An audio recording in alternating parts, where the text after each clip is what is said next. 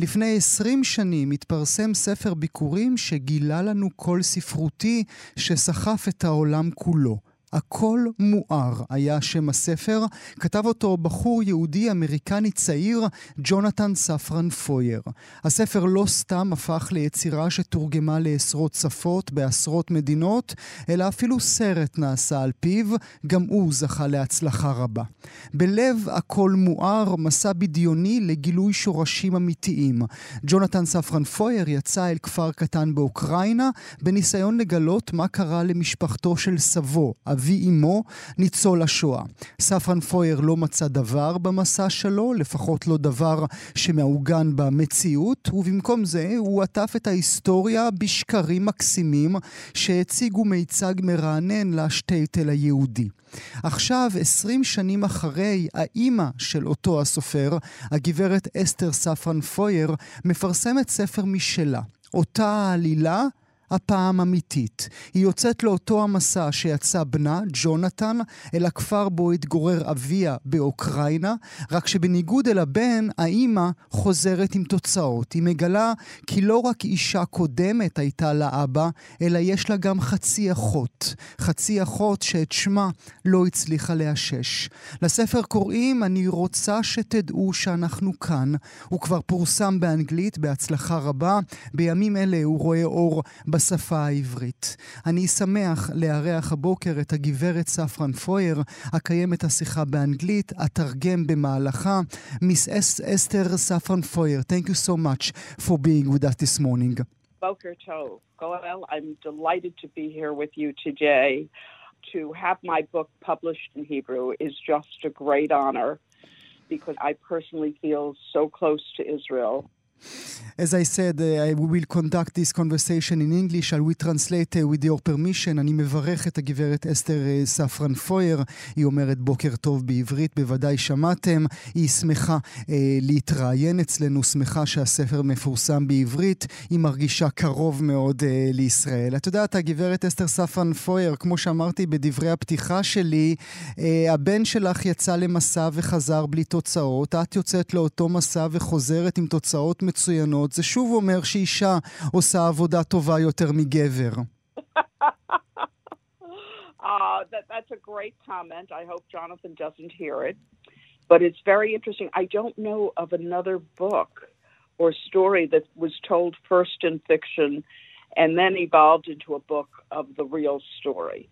Uh, but honestly, if he had not started the journey, I would not have been able to complete it.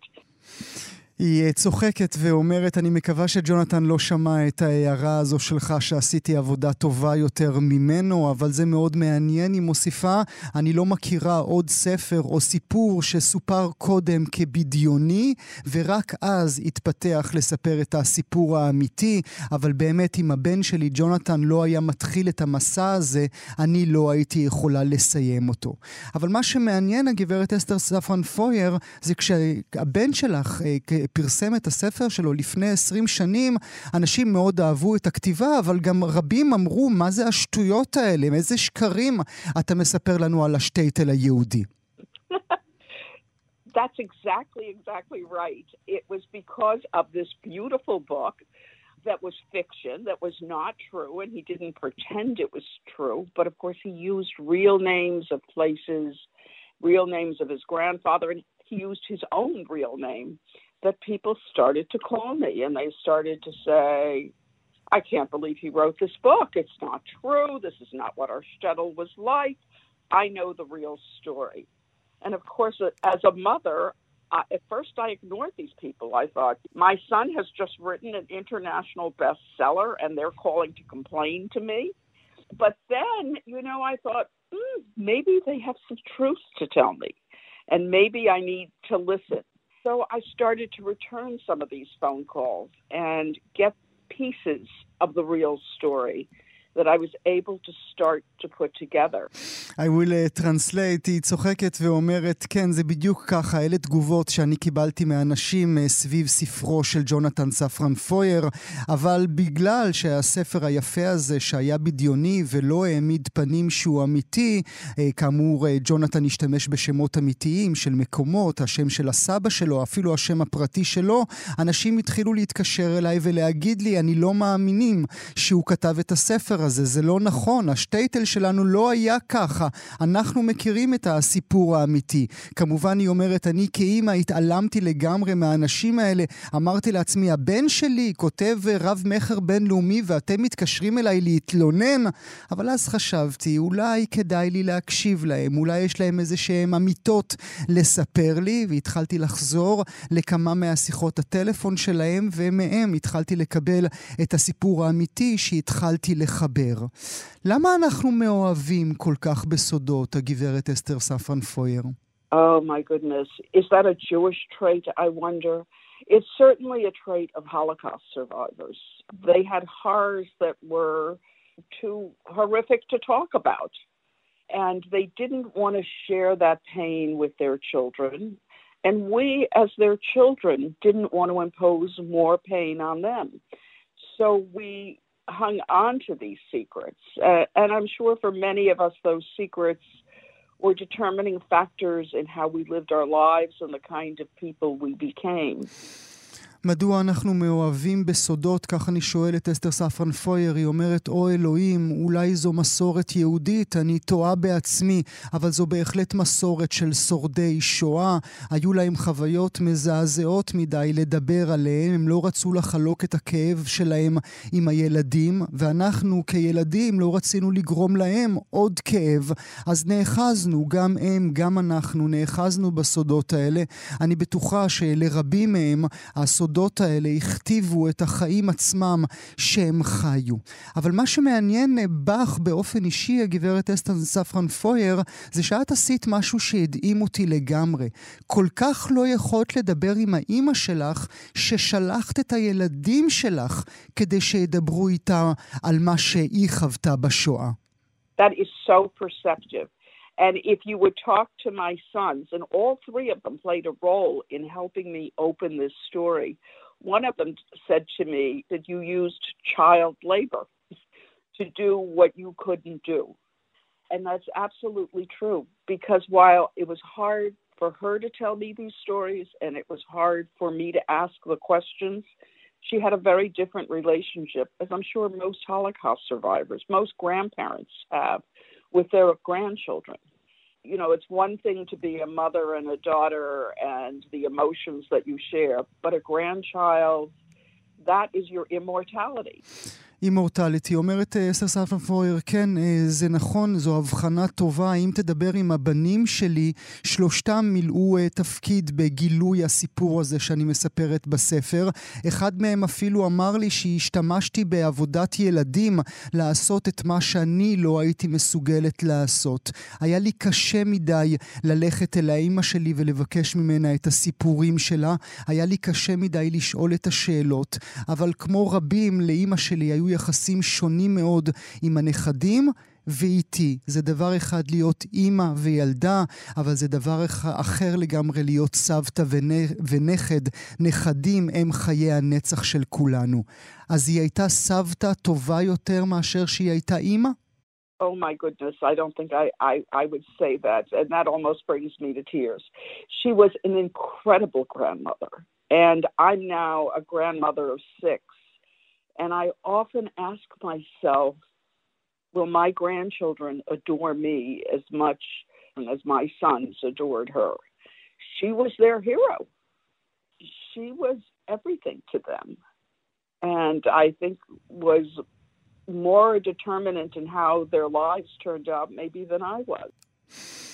היא אומרת, אה, הגברת ספרן אה, פויר, אה, אני לא יכולה, אני לא חושבת שאני יכולה לומר שהיא הייתה סבתא טובה יותר מאשר שהיא הייתה אימא טובה יותר. השאלה שלך כמעט מביאה אותי לדמעות, היא אומרת, היא הייתה סבתא מדהימה. גם אני עכשיו סבתא לשישה, ואני שואלת את עצמי לפעמים, האם נכדיי יעריצו אותי כמו שהילדים שלי העריצו את הסבתא שלהם? היא הייתה הגיבורה שלהם, היא הייתה הכל בש... בשבילם. בעיניי היא הייתה גורם יותר משמעותי בחיים שלהם מאשר שאני הייתי. אבל הגברת ספרן פויר, אני רוצה להוסיף קומה נוספת. זה לא רק ששלחת את הילדים שלך לדבר איתה על מה שהיא חוותה בעבר, אלא שגם את כתיבת הספר הזה עשית כאשר היא בקומה השנייה של הבית שלך, את למטה כותבת, היא למעלה שוכבת, ואת לא מספרת לה על מה את כותבת בכלל. Well, that's exactly right. That is exactly right. As it turned out, I was telling this story. My mother spent the last three years of her life with us, but it was while she was here in our house that I wrote this book. There were things I couldn't say because I couldn't say them to her, and even though I was writing things she wasn't reading, I still couldn't put them on paper. But after she died, I was able to uh, put a lot more emotions and stories into the book. Uh, but yeah, her death uh, allowed me to write more, to really open up uh, in a way that I couldn't in her presence. ככה זה בדיוק היה, אומרת הגברת אסתר ספרן פויר. סיפרתי את הסיפור הזה, כתבתי את הספר הזה, היא אומרת, בזמן שאימא שלי בילתה את שנותיה האחרונות אה, בחיים, כשהיא גרה אצלנו בבית. זה היה בזמן שהיא הייתה אצלנו שכתבתי את הספר הזה. יש דברים שלא יכולתי להגיד, כי לא יכולתי לכתוב, כי לא יכולתי להגיד לה אותם. ולמרות שכתבתי דברים שהיא לא קרה, עדיין לא יכולתי להוציא להוציא אותם לנייר. רק אחרי שהיא מתה יכולתי להוסיף את כל הרגשות והסיפורים שכתבתי בספר. במידה רבה, המוות של האימא שלי אפשר לי להיפתח יותר בצורה שלא יכולתי בזמן הנוכחות שלה. יש לך, גברת אסתר ספרן פויר, סימפטומים של בני דור שני? my mother always had enough food so that if anything happened, we could survive. And I guess I have a pretty well stocked pantry. But I found that when I was cooking, while she would sometimes use a little less in order to save an ingredient, I sometimes pour in more into it. And uh, it doesn't get better, by the way. it, it uh, the recipe isn't better because I overdo things that she uh, was careful with, that she was kind of stingy with. So in some ways, it was an overreaction. Although I must say, growing up, I never felt deprived. We lived in a small one-bedroom apartment with my brother. You know, there, uh, but I I never felt deprived. I always felt like um, like I had everything. היא אומרת לנו, הגברת אה, ספרן פויר, אה, לאימא שלי תמיד היה מספיק מזון בבית כדי שאם משהו יקרה נוכל לשרוד.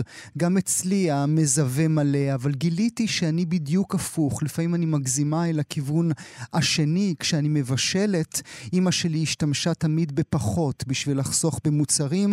אני לפעמים שמה יותר מדי. זה לא הופך את התבשיל לטעים יותר, הוא לא הופך ל... המתכון לא נהיה טוב יותר כי אני מגזימה בדברים. הדברים שהיא קימצה בהם. אז במידה מסוימת אני סובלת כבת דור שני לתגובת יתר. אבל אני חייבת להוסיף, היא מדגישה, בזמן שגדלתי אף פעם לא הרגשתי שום חוסר. חיינו בדירת חדר קטנה עם אחים שלי, אף פעם לא הרגשנו כאילו משהו חסר, תמיד הרגשנו כאילו יש לנו הכל. אבל הגברת ספרן פויר, את אומרת, הרגשתי שיש לנו הכל, אבל לא היה לך את האבא שלך. הוא התאבד. איך חיים עם מציאות כזו, עם ידע כזה? You know, I often wonder how it continued for my mother, who had been through so much, came to the United States to try to build a new life, and then she has this additional tragedy. But she was someone, and I think it was personality driven. Maybe it's true of a lot of Holocaust survivors who have the strength to survive she didn't just want to bounce back. She wanted to bounce forward. She was always looking ahead, how to build her life, how to take the next step. For me, the hardest part of my father's suicide, and honestly, so many years later, it's still I'm still feeling teary as I as I think about it. It was never talked about. That was maybe the worst thing. My father disappeared, and we were supposed to move on you know, this was the 1950s. People weren't dealing with psychological issues. You just moved on.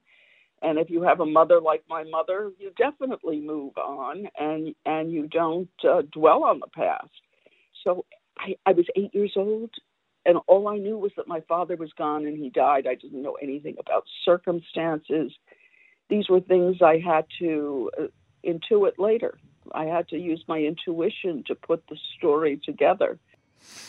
אתה שואל איך החיים אה, היו עבורי כמי שאבא שלה התאבד, ואני תוהה הרבה איך הם המשיכו עבור האימא שלי, אומרת הגברת אסתר ספרן פויר, אימא שעברה כל כך הרבה כאבים בארצות הברית בניסיון לבנות חיים חדשים, ופתאום היא חווה טרגדיה חדשה של בעל שמתאבד. אבל היא הייתה משהו מיוחד, אני חושבת שזו היה האישיות שלה, אישיות שאולי היא נכונה להרבה מאוד שורדי אה, שואה. שפשוט היה להם הכוח להמשיך קדימה. היא, גם היא, רצתה ללכת קדימה, היא תמיד הסתכלה קדימה, היא תמיד שאלה איך לבנות את החיים שלה, איך לקחת את הצעד הבא. היא אומרת, בשבילי, אולי החלק הקשה ביותר בהתאבדות של האבא שלי, בכנות, אה, הייתה שאף פעם לא דיברו על זה, ועכשיו שאני מדברת איתך, כמעט ועולות לי דמעות. זה היה מבחינתי הדבר הגרוע ביותר. אבא שלי פשוט... פשוט נעלם, והיינו אמורים להמשיך קדימה, כאילו כלום לא קרה. אלה היו שנות החמישים, אנשים לא התמודדו עם עניינים פסיכולוגיים, פשוט המשיכו הלאה. ואם הייתה לך אימא כמו שהאימא שלי הייתה, היית חייב להתקדם קדימה ולא להישען על העבר. הייתי בסך הכל ילדה בש... בת שמונה, וכל מה שידעתי זה שאבא שלי איננו, והוא מת, ולא ידעתי שום דבר על הנסיבות, רק בהמשך החיים שלי, בגלל אינטואיציה שלי, הצלחתי לחבר את הפינות ולהבין באמת מה קרה. והיום, הגברת אסתר סנפרן פויר, את מחשיבה את אבא שלך כקורבן של השואה? I do. I do. Do I know if that's absolutely true? I do. You know, I've met lots of Holocaust survivors. These are people that are walking this earth not as whole people, a lot of them. I think, as I said in the book, they survived the Holocaust, but they didn't really survive. You know, they walked out of Europe, but they they they weren't survivors. כן, ככה אני חושבת. אני מגדירה את אבא שלי כקורבן שואה, אומרת אסתר ספרן פויר. פגשתי הרבה מאוד ניצולי שואה. אלה אנשים שהולכים על האדמה הזו לא כאנשים שלמים. אמרתי בספר, כתבתי בספר, שהם שרדו את השואה, אבל הם לא באמת שרדו. הם יצאו מאירופה, אבל הם לא באמת היו אה, שורדים. כאשר אה, בספר שלך, הגברת אסתר ספרן פרויר, את מדברת על מחנות העקורים, גם זה שאת היית בו אה, בעת אה, סיום המלחמה, את גם חושבת על עקורים במקומות אחרים בעולם? את חושבת על העקורים כאן של הפלסטינים בישראל? Yeah, of course I think about the Palestinians. So I should tell you that right now in my house in Washington, we have eight Afghan refugees living with us. They came last week. They escaped Afghanistan. Somebody asked us if we would take them in for a couple of weeks until they found a place to live. And how can I not? The father is in his mid 50s. The mother, I don't know, probably in her 40s. And the rest, there are six children, including a six week old baby who's the only U.S. citizen. She was born after the airlift from Afghanistan. She was born here in the United States. So she is a United States citizen. אני מקווה שהבנתם את מה שהיא אמרה עכשיו. היא אומרת, כן, אני חושבת על הפלסטינים, אבל ברגע זה ממש, כשאני מדברת איתך בבית שלי בוושינגטון, יש לנו שמונה פליטים אפגנים שחיים איתנו. הם הגיעו אלינו בשבוע שעבר, ברחו מאפגניסטן, שאלו אותנו אם אנחנו יכולים לקחת אותם לכמה שבועות עד שימצאו להם מקום אחר. איך יכולתי לסרב לבקשה כזאת? יש כאן אבא באמצע שנות החיים שלו, באמצע שנות שנות החמישים שלו, אימא שאני לא בטוחה בת כמה היא, בטח באמצע שנות הארבעים, ושישה ילדים, אחת מהם תינוקת בת שישה שבועות, שהיא אזרחית ארצות הברית, כי היא נולדה אחרי ההגעה שלהם לכאן, לאמריקה. ואת עושה את זה, הגברת אסתר ספרפויר, בגלל שאת זוכרת מה קרה לך, בגלל מה שקרה למשפחה שלך? I'm sure that's why I do it. Yes, I was a refugee. And we didn't have a place to go. And after the war, Palestine was closed, and no country in the world wanted Jewish refugees. So, how can I not help another refugee when I have the resources and the ability to do that? בוודאי שאני עושה את זה בגלל מה שחוויתי, אומרת אסתר ספרן פויר. אני הייתי פליטה בעצמי, לא היה לנו לאן ללכת אחרי המלחמה. כל המדינות היו סגורות בפנינו, אף מדינה לא רצתה לקבל פליטים יהודים, אז איך אני יכולה שלא לעזור לפליטים אחרים כשיש לי את המשאבים לעשות את זה? אני שומע אותך מדברת, הגברת אסתר ספרן פויר, ואני תוהה אם הספר הזה שינה אותך כאדם. Absolutely. And I would urge everyone to put down their stories. Doesn't have to be a book. Write the story in a couple of pages. It gave me the space and the opportunity to dig into myself in a way that I hadn't. Today, I am a more open, freer person because I put these stories down, because I was able to talk about my father's suicide, which I wasn't able to do my entire life. Uh, I, I have come out of this as a changed person, as a deeper person, as a person who understands myself better, and I hope who understands the world a little better. הספר הזה, כתיבת הספר הזה בהחלט שינה אותי כאדם, אומרת אסתר ספרן פויר. אני הייתי, אני דוחפת את כולם לכתוב את הסיפורים שלהם. זה לא חייב להיות ספר, פשוט תכתבו את הסיפור בכמה עמודים. זה נתן לי באופן אישי את המקום וההזדמנות לחפור בעצמי בצורה שלא הייתה לי קודם. היום אני אישה הרבה יותר פתוחה, הרבה יותר חופשייה, רק בגלל שהוצאתי את הסיפורים האלה. לא יכולתי לפני כן לכתוב על ההתאבדות. הילדות של האבא שלי, והנה עכשיו יכולתי להוציא את זה החוצה. אני עכשיו אדם שהשתנה, אדם עמוק יותר, אני מבינה את עצמי טוב יותר, אני מבינה את העולם טוב יותר. וכדי לסיים את השיחה הזו, הגברת ספרן פויר, אנחנו מדברים הרבה על סודות. האם לך יש סודות שלאחר מותך הבן שלך ג'ונתן יצטרך לכתוב בספר?